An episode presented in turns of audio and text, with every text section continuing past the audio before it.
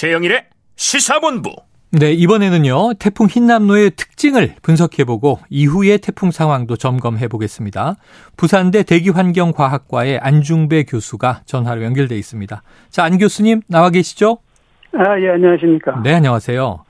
자, 이 태풍 흰남노 시간대별로 우리나라에서 가장 좀 영향을 많이 받은 경로, 좀 이 피크라인이라고 한다고 합니다. 좀 살펴주시면 어떻습니까? 아, 예. 그, 지난 28일 날, 그 8월이죠. 8월 28일 날 열대 저기압, 저압부에서 이제 태풍으로 발달한 이 한남로 태, 흰남로 태풍은 그 오늘 새벽 4시 한 50분 경에 거제도 음. 인근 해안에 상륙했고요. 네. 그다음에 부산을 스치듯이 이렇게 지나가면서 오전 7시 10분에 울산 앞바다로 빠져나온 거로 발, 발표됐거든요. 네네.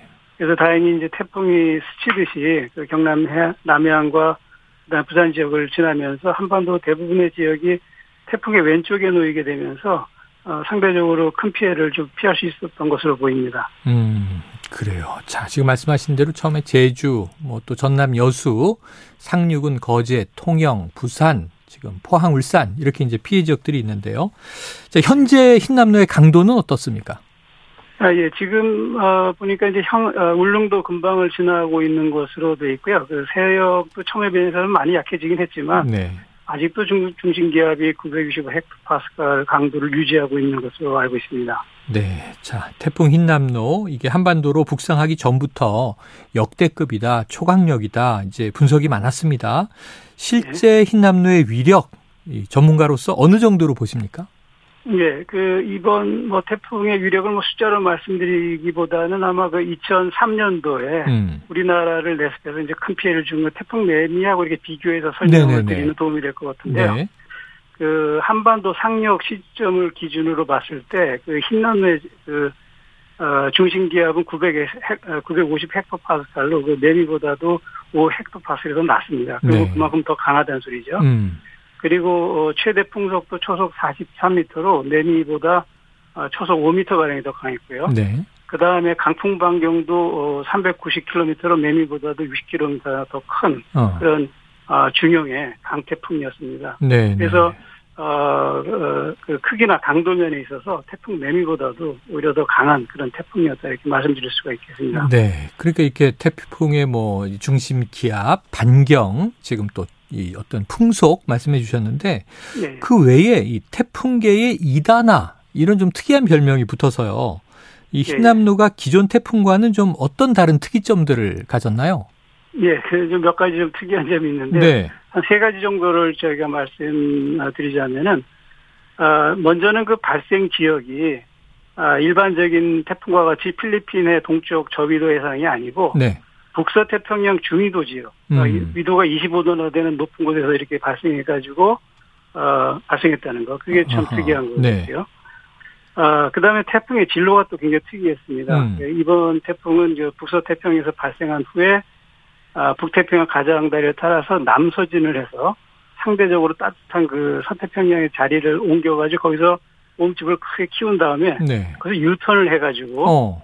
북태평양과 그 대륙 고기압 사이로 만들어진 골짜기를 따라서 이렇게 쭉 북상을 했거든요. 네. 그래서 굉장히 특이한 그 진로를 보였고요. 아, 마지막으로 한 개 더는 이 태풍이 상륙 직전까지 전혀 약해지거나 뭐 음. 그러지 않고 매우, 매우 강한 세력을 그대로 유지하면서 돌진했다는 것. 뭐 이런 것들이 기존의 태풍과 많이 다르다 이렇게 말씀드릴 수가 있을 것 네. 같습니다. 네. 많이 다르네요. 발생 위치, 네. 경로, 그리고 이제 위력이 줄지 않고 예. 아주 일관적이었던 점. 자, 흰남노가 처음부터 세력이 강한 태풍은 아니었다고 하더군요. 그런데 보통 태풍이 이렇게 북상한다 그러면 세력이 약해지는데 예. 이번에는 강도가 더 세졌다 하니까 어떤 요인들 때문에 이렇게 이번 태풍이 커진 겁니까? 예.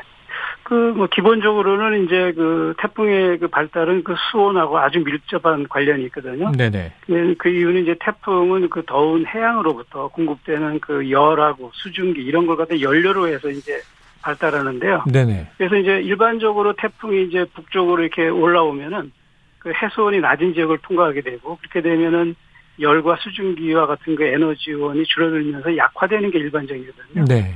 근데 올해는 그 태풍이 올라오는 그 길목이라고 할 수 있는 그 동중국해의 해수온의 그 온도가 평년보다 1도 아, 내지는 3도 가량 높은 데다가 네. 또 올해 또 8월 달에 특별히 그 지역에 태풍이 지나간 적이 없습니다. 그래서 음.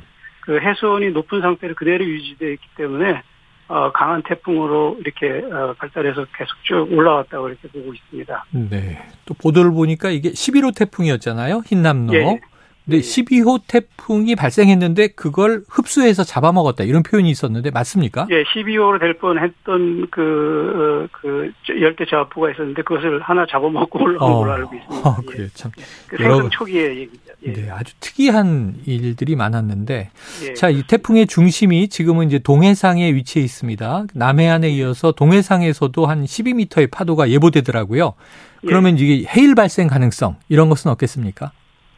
예, 그, 어, 해일도, 어, 충분히 가능한데, 이제는 뭐, 원, 어, 원해로 나갔기 때문에, 음. 아, 그, 큰 너울성 어, 파도는 아마 그, 기대하지 않고 있고요. 네네. 네, 단, 단지 이제 상륙하는 시점에서 해일이라든지 월파 같은 것이 이제 주의를 요했었는데 지금은 이제 멀리 이제 원해로 나갔기 때문에 음. 그런 가능성은 이제 거의 줄어들었다고 보고 있습니다. 알겠습니다. 그런데 이게 최근 몇 년간을 쭉 보면요. 이게 참 느낌이 그런데 이 가을 태풍이 좀 잦아졌다, 많아졌다. 우리나라로 오는 태풍도 좀 이제 꽤 있는 것 같고요. 좀 예. 이게 기후 변화와 연관성이 있습니까? 예, 예. 그 느낌이라고 말씀하셨는데 네. 사실 느낌이 아니고 어, 그 과학적인 아, 통계적으로도 있습니다. 그렇습니까? 네. 예, 예. 지난 10년간 그 평균값을 보니까요. 그 최근 10년간 어, 가을에 발생한 태풍 수가 4.4개에서 어, 5.3개로 어, 해서 20% 가량 증가했고요. 아. 또 우리나라에 영향을 미친 태풍 수도 0.4개에서 1개로 2배 가량 증가했습니다. 네네. 그래서 이런 것들을 우리가 이제 기후 변화나 이런 것으로 이제 바로 연결짓기는 좀 무리가 있긴 하지만 음. 그 태풍하고 그 해수면 온도가 굉장히 밀접한 상관 관계를 갖고 있고요.